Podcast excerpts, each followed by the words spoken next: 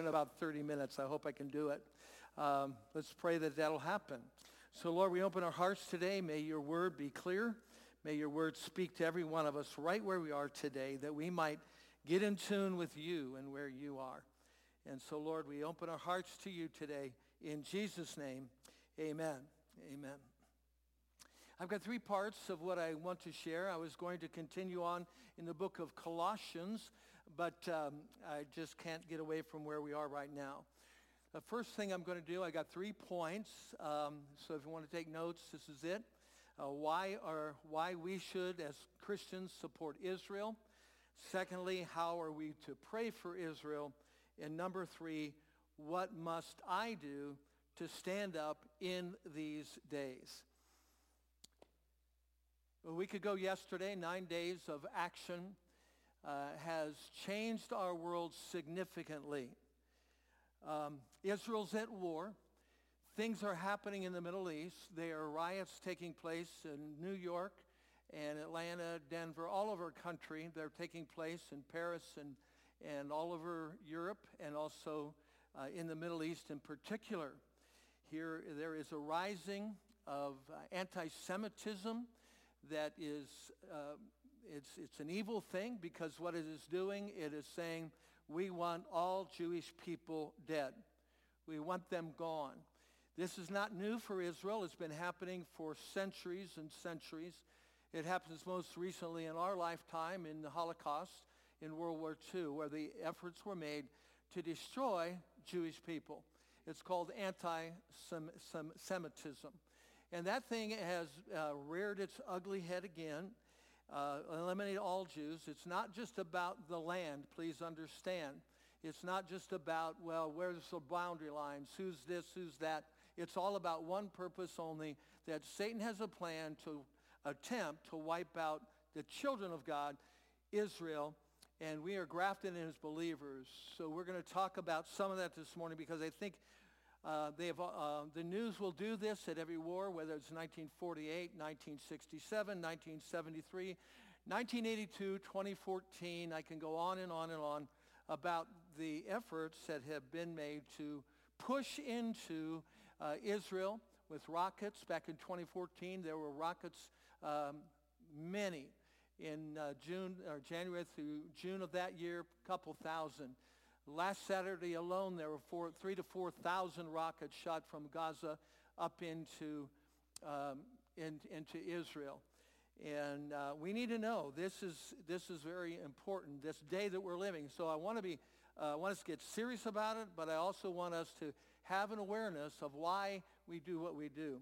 I've been following uh, uh Amir Tsarfati, who's a uh, Jewish believer who's writing, and he just said today, uh, just while we're worshiping, my watch went off and I saw it.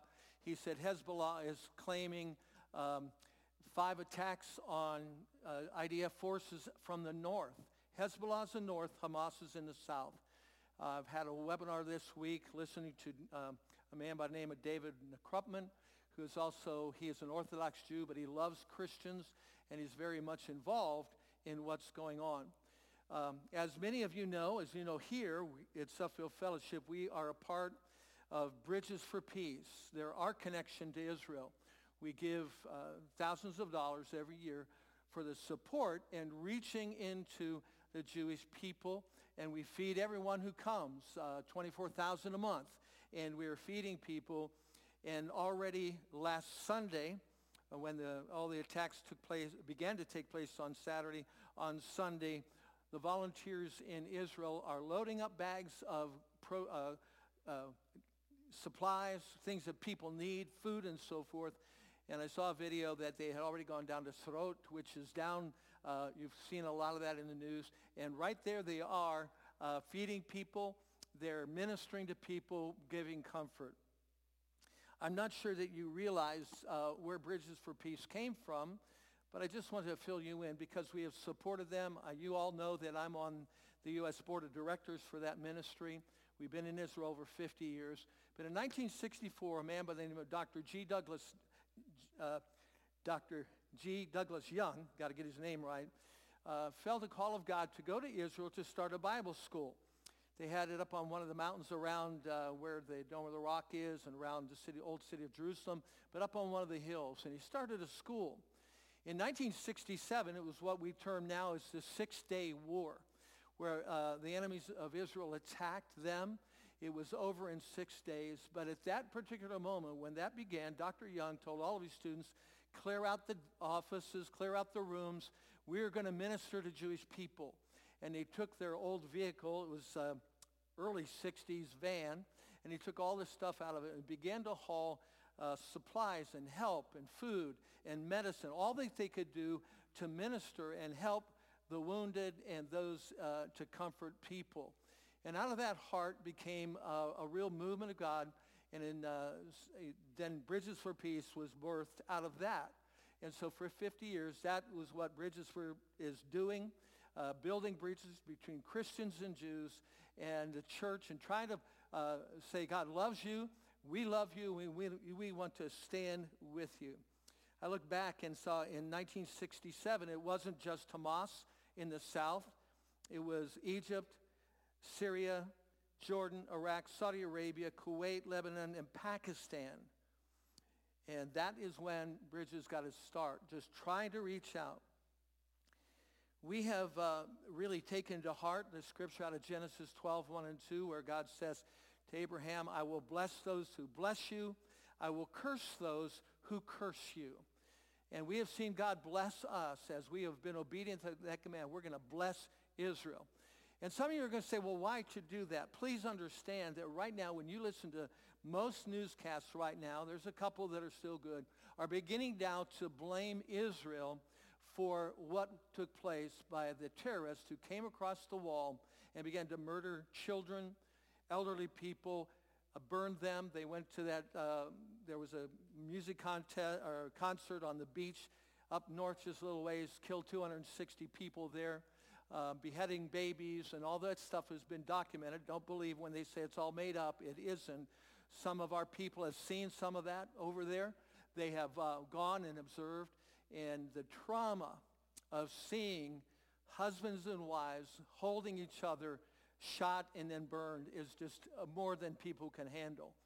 So please be aware that's, hap- that's happening. And as Christians, what are we to do? Why are we called on by God to support Israel? I'm going to give you five quick statements so that you can understand what those are. If you look in the Bible to Isaiah 62, I'm not sure that you uh, have looked lately, but on, in our entryway, there is a large banner. It's on the backside, way up on the wall, and you probably don't see it very often because it's part of the furniture. Just walk by it day after day, Sunday after Sunday. Maybe you saw it the first time you came, but after that you don't see it. But it's out of the scriptures of um, Isaiah 62. It says, For Zion's sake, I will not keep silent. For Jerusalem's sake, I will not remain quiet. Let me go down to verse uh, 6 and 7. These are the ones that are on the wall. I have posted watchmen on your walls, Jerusalem. They will never be silent day or night. You call upon the Lord. Give yourselves no rest and give him, God, no rest till he establishes Jerusalem and makes her the praise of the earth. And that's why we pray. That's why we stand there that Israel might become all that God has spoken to us and prophesied and covenanted together with Israel. What you don't know about that banner in the back is when Judy and I first saw that and Judy got the burden to make that banner, we put our name in there. Pray that Suffield would be a praise in all the earth. Now that's not a bad, that might not be a bad prayer, but it isn't what the Bible says. So if you look at that banner today when you leave, you will see a, a silhouette of Jerusalem, of, of, the city of Jerusalem, with the name Jerusalem over, but behind that said Suffield. You might not remember, don't remember ever seeing it that way. But when we realize, and Jen wait a minute, wait a minute. Our call is to agree with God that Jerusalem, because by the way, where is Jesus going to come back to? You mean he's not coming back to Suffield? He's not going to come back to New York City. He's not going to come to uh, Rio de Janeiro down south someplace. No, he is coming. Our Savior, when he returns, will come to Jerusalem. It is a place that God has established at his own. Point number one, why do we stand, is because Israel is the only nation created by God by a sovereign act of his will. There's a lot of nations, but God established Israel as a nation that he formed and called his own. I don't have time this morning. I don't want to spend all morning on this. I just point one, as I'm getting into, is that God himself, creator of heaven and earth, has a right of ownership to anything of this earth he wants, and he established, you can look up in Genesis 15, Genesis 17, you can go to Numbers, Joshua, Ezekiel, and you can see where God said, this land is my land. And this is a land that I've created and I'm establishing it and I give it to Abraham and his descendants. And it's outlined very clearly. It goes from Egypt all the way up to the rivers of Euphrates. It's that land. It's very defined land. And God's in charge of that land. He said, that's my land. And he began with that. And it's a center where he's going to return to. So when I get to that point, I said, okay, God, the whole earth is yours, but that one you said is specifically your land. So what is the fight? It's to remove Jewish people from that land, wipe it out, and then the world and the Satan in himself can say that the Bible is a lie. It's a lie. So God is going to protect his word, and his word said that that is his land. That's why we believers stand with Israel. Second thing is Christians owe a debt of gratitude to the Jewish people for all that they've contributed, which uh, is our foundation, the birth of the, our Christian faith. Now, I'll ask you to turn to this. Uh, go to Romans chapter 9, verse 4. Romans chapter 9 and verse 4. Romans, the book of Romans, chapter 9 and verse 4. Paul writes and he said, I, I, I would wish that uh, myself were cursed if my own people would be saved and they would come to Christ from the people. Verse 4, the people of Israel, theirs is the adoption to sonship. Theirs is the divine glory, the covenants, the receiving of the law, the temple worship, and the promises. Theirs is the patriarchs, and from them is traced the human ancestry of the Messiah, who is God over all, forever praised. Go to Romans 15, the last, uh, second to last chapter of the book of Romans, Romans 15, and I want to look down at verse 17. Verse 17. I'm sorry, verse 27. I'm sorry. Verse 20, 15, 27. For they were um, they were pleased to take an offering, and indeed they owe it to them. For if the Gentiles have shared with the Jews in spiritual blessings, they owe it to the Jews to share with them their material blessings. So that's what we're to do. We're to share our material blessings with Israel. Now listen, what, did, what came through the Jewish people, Abraham, Isaac, and Jacob? What came? The covenants of God. Out of that came the Ten Commandments. Out of that line came the law, temple worship, all those things. The scriptures. And, and you do know that in the, in the New Testament, when Jesus quoted the Bible, he didn't quote, quote Matthew, Mark, Luke, or John. He quoted Genesis to Malachi. That's what he quoted. The scriptures, the sacred scriptures. We got the prophets who tell us what's going to happen. We have the patriarchs. Mary was a Jew. Joseph was a Jew. Jesus of Nazareth was a Jew, the Messiah. The 12 disciples were Jewish. The apostles were Jewish. God, through them, we get the gospel preached to us. We're grafted in. Gentiles come in through what has been happening through our Savior, Jesus Christ. That's why we have to love. That's why we need to love them, love the Jewish people. Number three, Jesus never denied his Jewishness. I've talked to people over the years that said, what do you mean Jesus was a Jew? It's true. He was a Jew. He was born in a Jewish family. He was circumcised the eighth day according to the scriptures. On the eighth day, according to the scriptures, he had his bar mitzvah, his coming uh, of age at 13 in uh, Jerusalem, on bar mitzvah on 13th birthday. He kept the law of Moses. He wore a prayer shawl Moses commanded all men to wear. He died on the cross with the inscription over his head, King of the Jews. Your Savior, the Lord Jesus Christ, was a Jew. And he carried that all the way through. He said, in one place in Matthew 25, he said, as much you've done to the one of the least of these, my brothers, my brothers, Jewish people, not Gentiles, but my brothers, you've done it to me. Showing our love for Jesus, what he has done. Number four, and why Christians should stand with Israel is we're to support Israel because it brings a blessing of God to us. Now that seems like an ulterior motive, but it's the truth.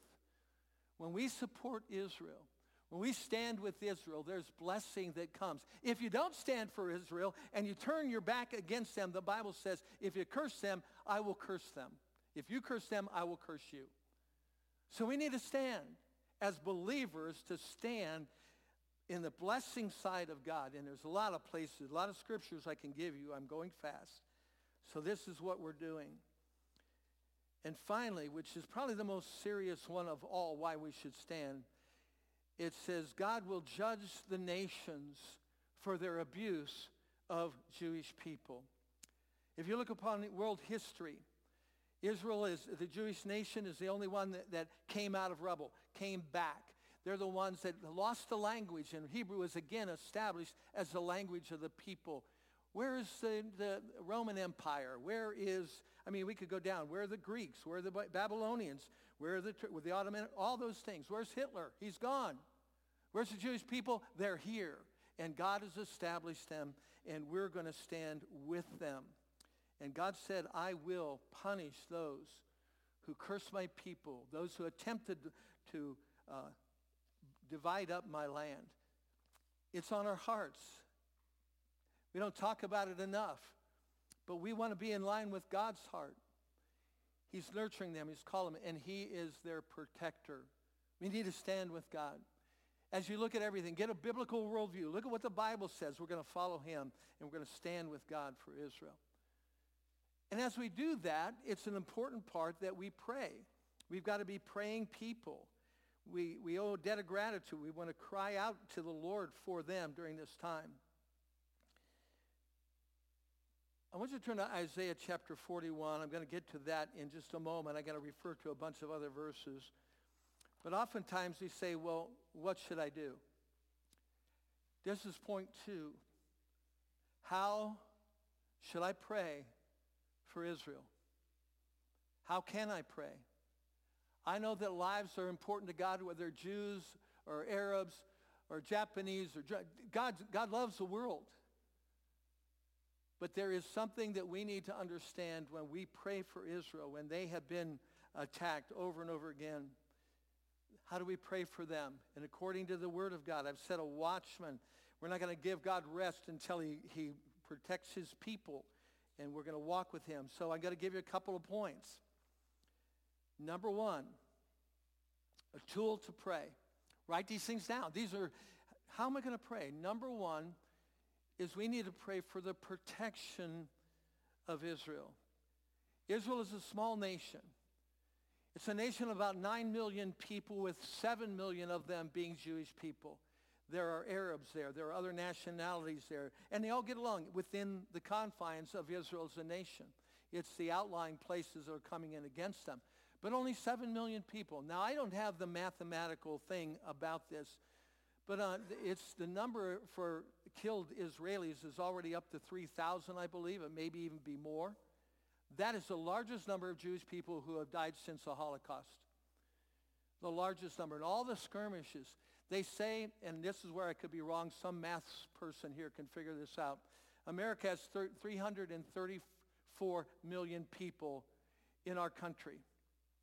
Israel has 7 million Jews in Israel. 3,000 are killed. If that was proportionate to us in our country, I believe. Now, this is why I need somebody to do this for me because my mouth quit working about 10 years ago. Anyway, all my formulas and stuff. That would be equivalent to 120,000 of Americans being killed.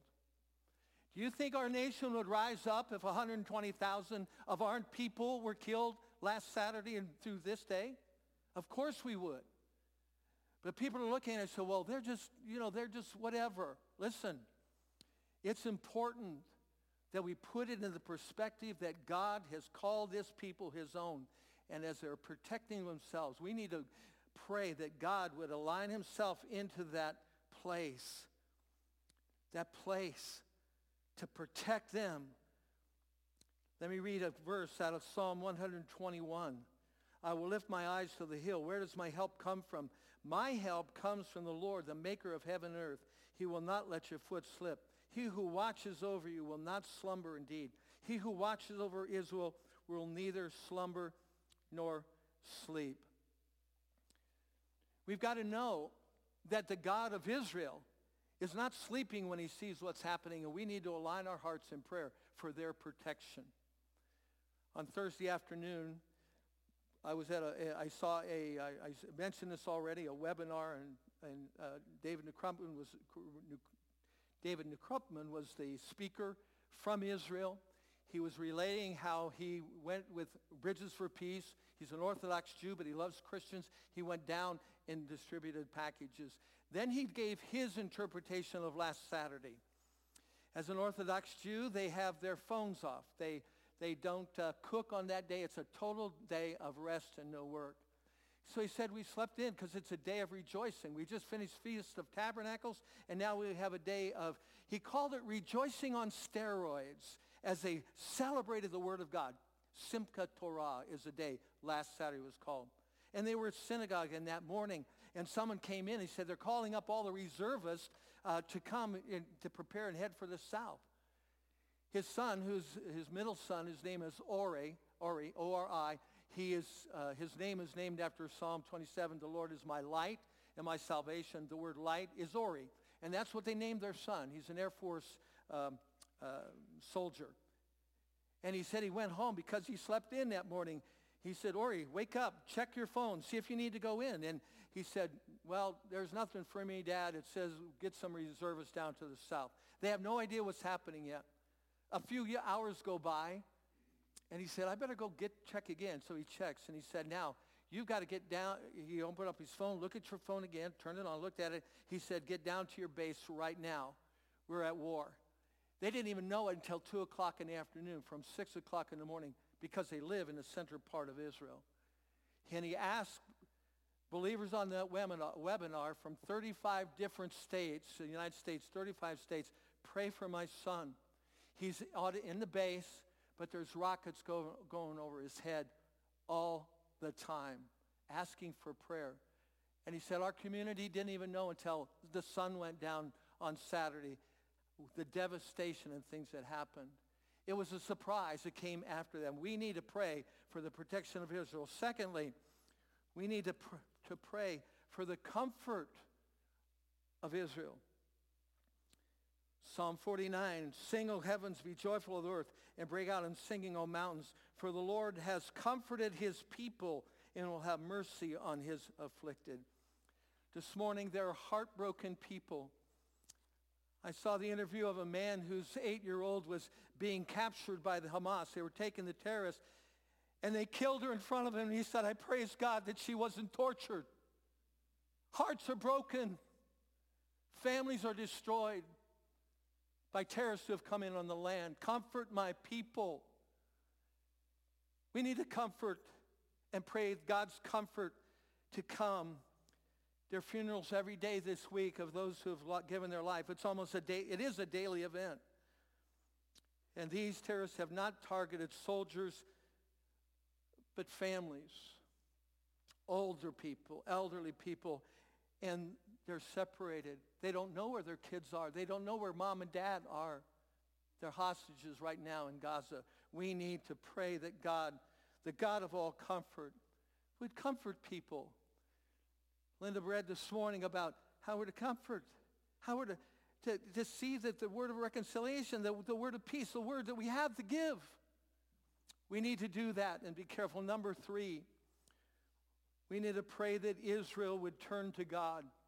It is our. Put their trust in him. People often say much of Israel is a secular place. They don't believe in God or whatever. That's not true. They don't worship God, but they do know there is one God. They don't know Jesus. Their eyes are blinded so you and I can come in So we need to pray that they would see the Lord, to put their trust in the Lord. We're praying from the smallest to the oldest, from the fighting to those they're supplying, everyone that they would turn towards God in this hour. We pray that they would put their trust in God. We have been a part of bringing Jewish people back to Israel throughout our involvement with Israel here at Suffield.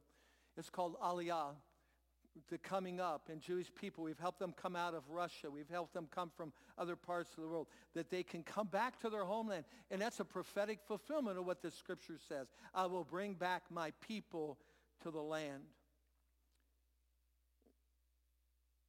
We need to pray for that. Number four, we need to pray for their deliverance. We need to pray that they might be delivered. God promised that he would be with them in their time of trouble. And as we, as we pray, we remind the Lord of those promises. Say, Lord, fulfill your word. Fulfill those words. I ask you to turn to Isaiah 41. If you would look at Isaiah 41 just for a moment now. Isaiah 41, I want you to see this. Verse 8 of Isaiah 41. But you, Israel, my servant Jacob, whom I have chosen, you descendants of Abraham, my friend, I took you from the ends of the earth, from the farthest corners I called you. I said, you're my servant.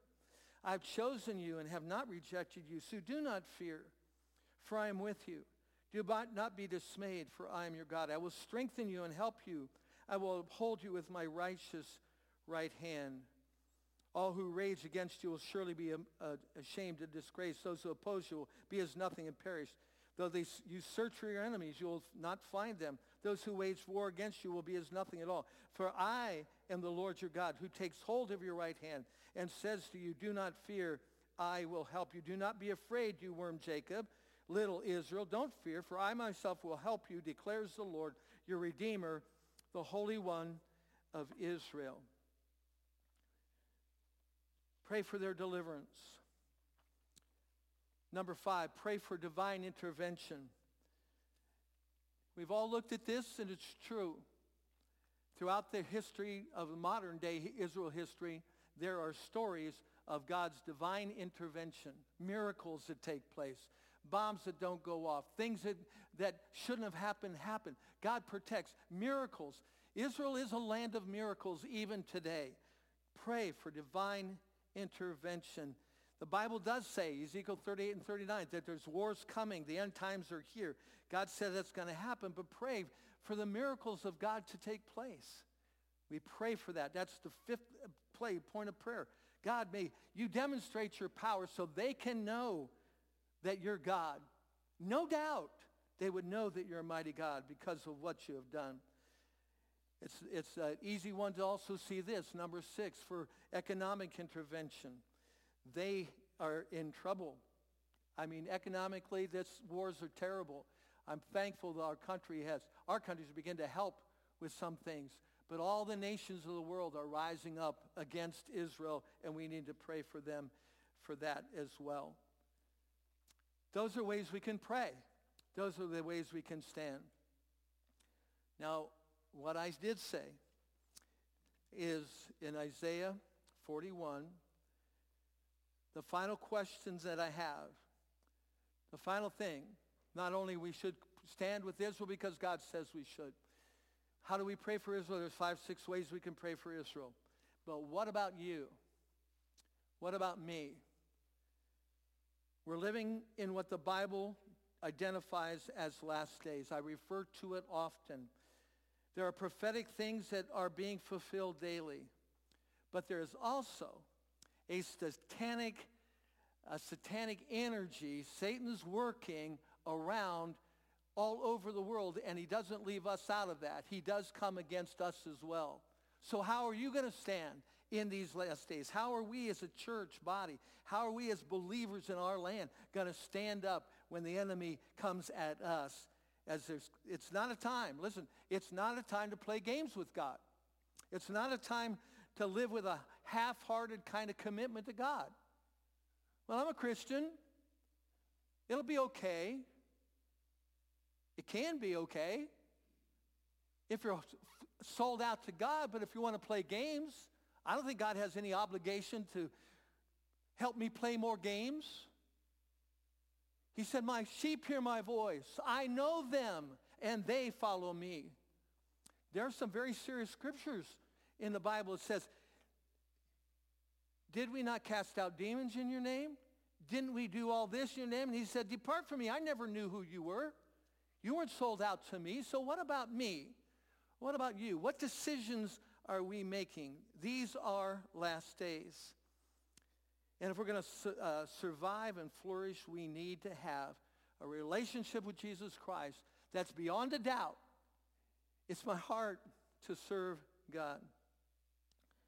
Isaiah 41 has a scripture that I read concerning Israel, verse 13. For I am the Lord your God who takes hold of your right hand and says to you, do not fear, I will help you. Do not be afraid. Do not fear. I myself will help you, declares the Lord. He said, I need you to stand. I'm, I am your help. Now, what we do as Christians most of the time, we grab all these scriptures and we pull them out and make them our own when they're spoken to Israel. But there are principles. First, uh, 1 Corinthians 10 said there are examples for us. We can learn from them. There's truth for us here too because we're grafted into God's family. So I can take these verses, do not fear. I want to refer to that eh, one more time in just a moment, but keep your mind there. We are living in a time that last days is called, there will be a great falling away, a taking place. 1 Timothy chapter 4, verse 1, let me quote it for you. 1 Timothy 4, 1. There it is. It's right there. 1 Timothy chapter 4, verse 1 the Spirit clearly says that in latter days, times, there, some will abandon the faith and follow deceiving spirits and things taught by demons.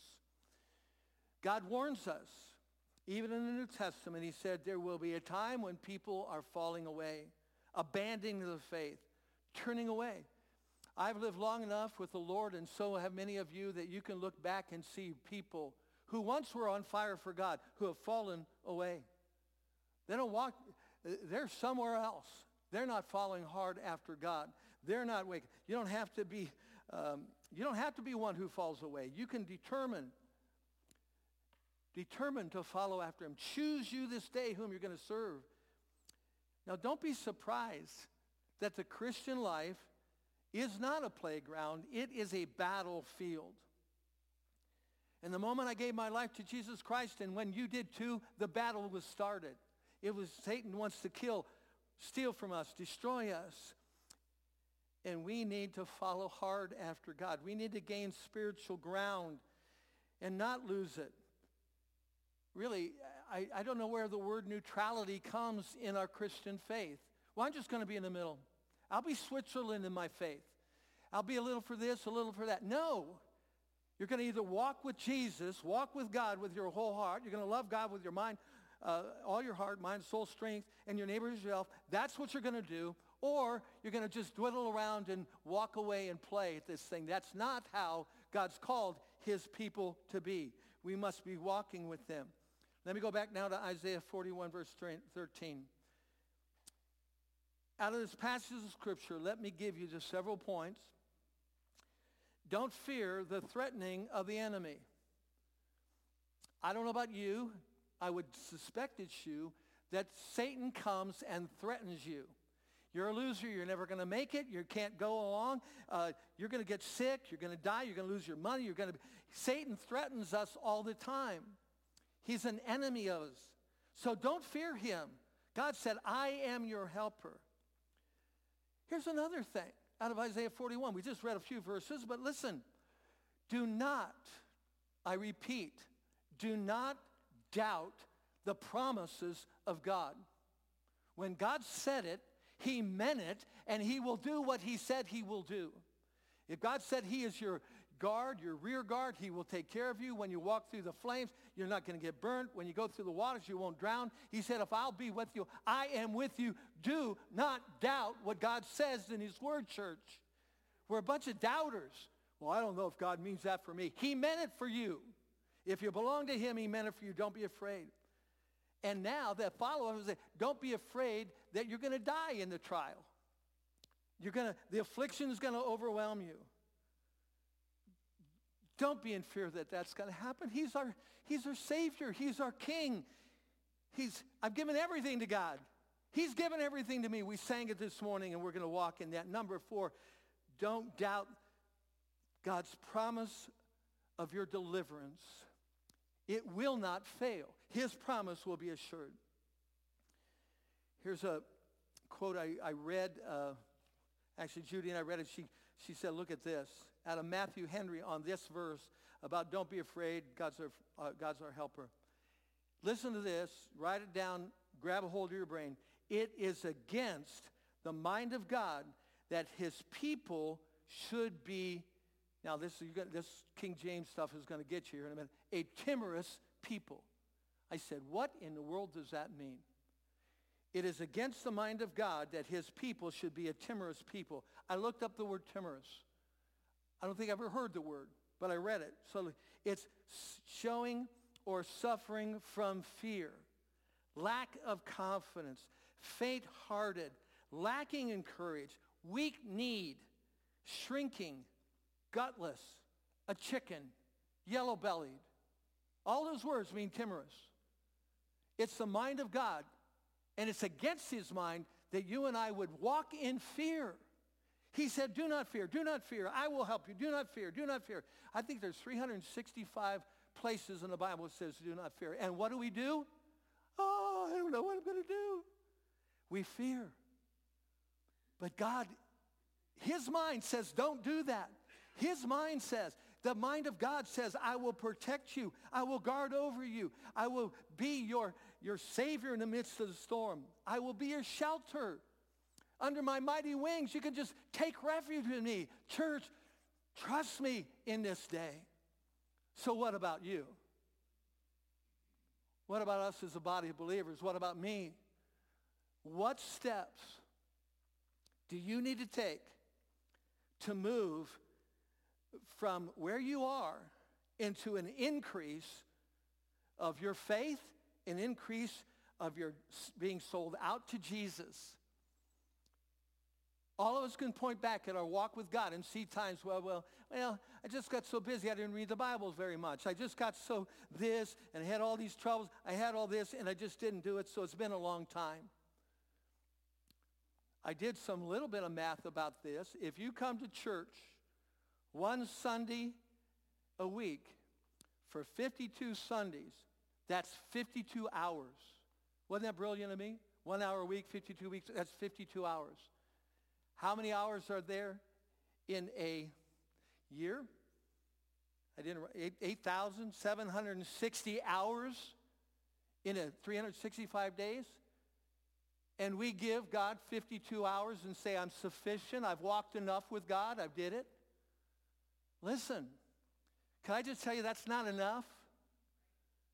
It's not enough. As your pastor, Many of the things that I talk here on Wednesday night, I'm in that room right over here with about 8 or 10, 15 people at the most who are saying, I want to learn more about God. I want to learn how to put peace on. I want to learn how to walk in wisdom. I want to learn to walk in what God has for me to go. But guess what? Who's there? Well, we're too busy. How busy are you going to be when the enemy comes storming down our roads? Well, I guess I should have prepared. No, you prepare right now. You give your heart right now to Jesus. Said, God, what do you want me to do? How am I going to step up? Step it up in my walk with God. I've been married long enough to a wonderful woman, 52 years we've been married. You all know that wonders, wonderful miracle, divine intervention, that she could live with me that long. It's divine, it's a miracle. But I'll tell you what, as a husband, throughout the, out, throughout the years, I've had to step it up. Why? Because you live with someone for a while, you sort of get used to each other, you sort of get used to your whatevers, and she knows I don't like cream cheese, and so we're fine. Okay? But there are times when she needs to step it up in our marriage. There are times when I need to step it up in our marriage. Why? Because we want a vibrant marriage. We don't want to go out of, the, out of our life being grumpy with each other, being a bunch of crankpots, cranky. I want to love her. She wants to love, she better love, want to love me or we're going to have a conversation in the car on the way home. You get my point. We say we love Jesus with all of our heart and we give him nothing. He's the one we're going to see when we get to heaven. I don't want to disappoint any of you. Sure, mom's going to be there, dad's going to be there, grandma's going to be there, our brother and sister are going to be there. But the one you're looking for is Jesus. He's the one who saved your soul. He's the one that paid the price for your salvation and mine. All to him I owe. A couple years ago, actually January 1, 2021. We're coming up to January 1, 2024. But I determined that I'm going to do something different in my walk with God. I've mentioned it. I said I'm going to copy the entire Bible. I'm going to write every word down and copy every verse, every chapter. Judy joined me at that time. I'm now in the book of Zechariah. I have Malachi to go, and I'll have completed writing the entire Bible. Now, I didn't do it in Hebrew or Greek, but I did it in English. Wrote the Bible, every word, every day. And I have discovered more about God by looking at his word. I read the word. I'm a pastor. I'm a Christian. I read it. But when I began to write it down, something changed. Because it took me 45 minutes to an hour every day to write a chapter. Now, let me be, give you the whole story. I'm only about 20% into Psalms. So I have to get to Psalms yet. But the rest of the Bible I've written, and same with Judy. Why do we do that? So I can stand up and get a little badge? I don't want your badge. I wanted a different walk with my God. You do too. You want something different with God today. What is it?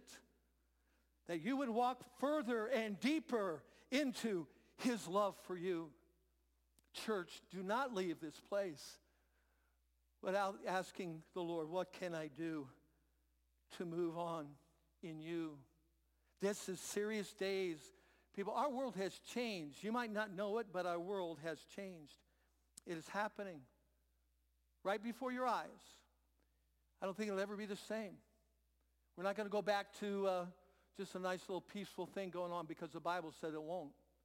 How are we going to stand? We stand in our faith with God. We stand with Israel. We pray for Israel, but we also pray for ourselves and we walk in God.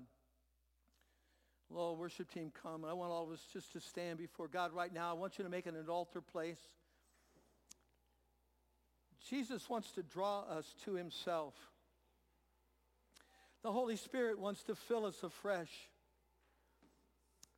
We need his grace. We need his strength. We need his power to stand, to pray, to read, to know him better.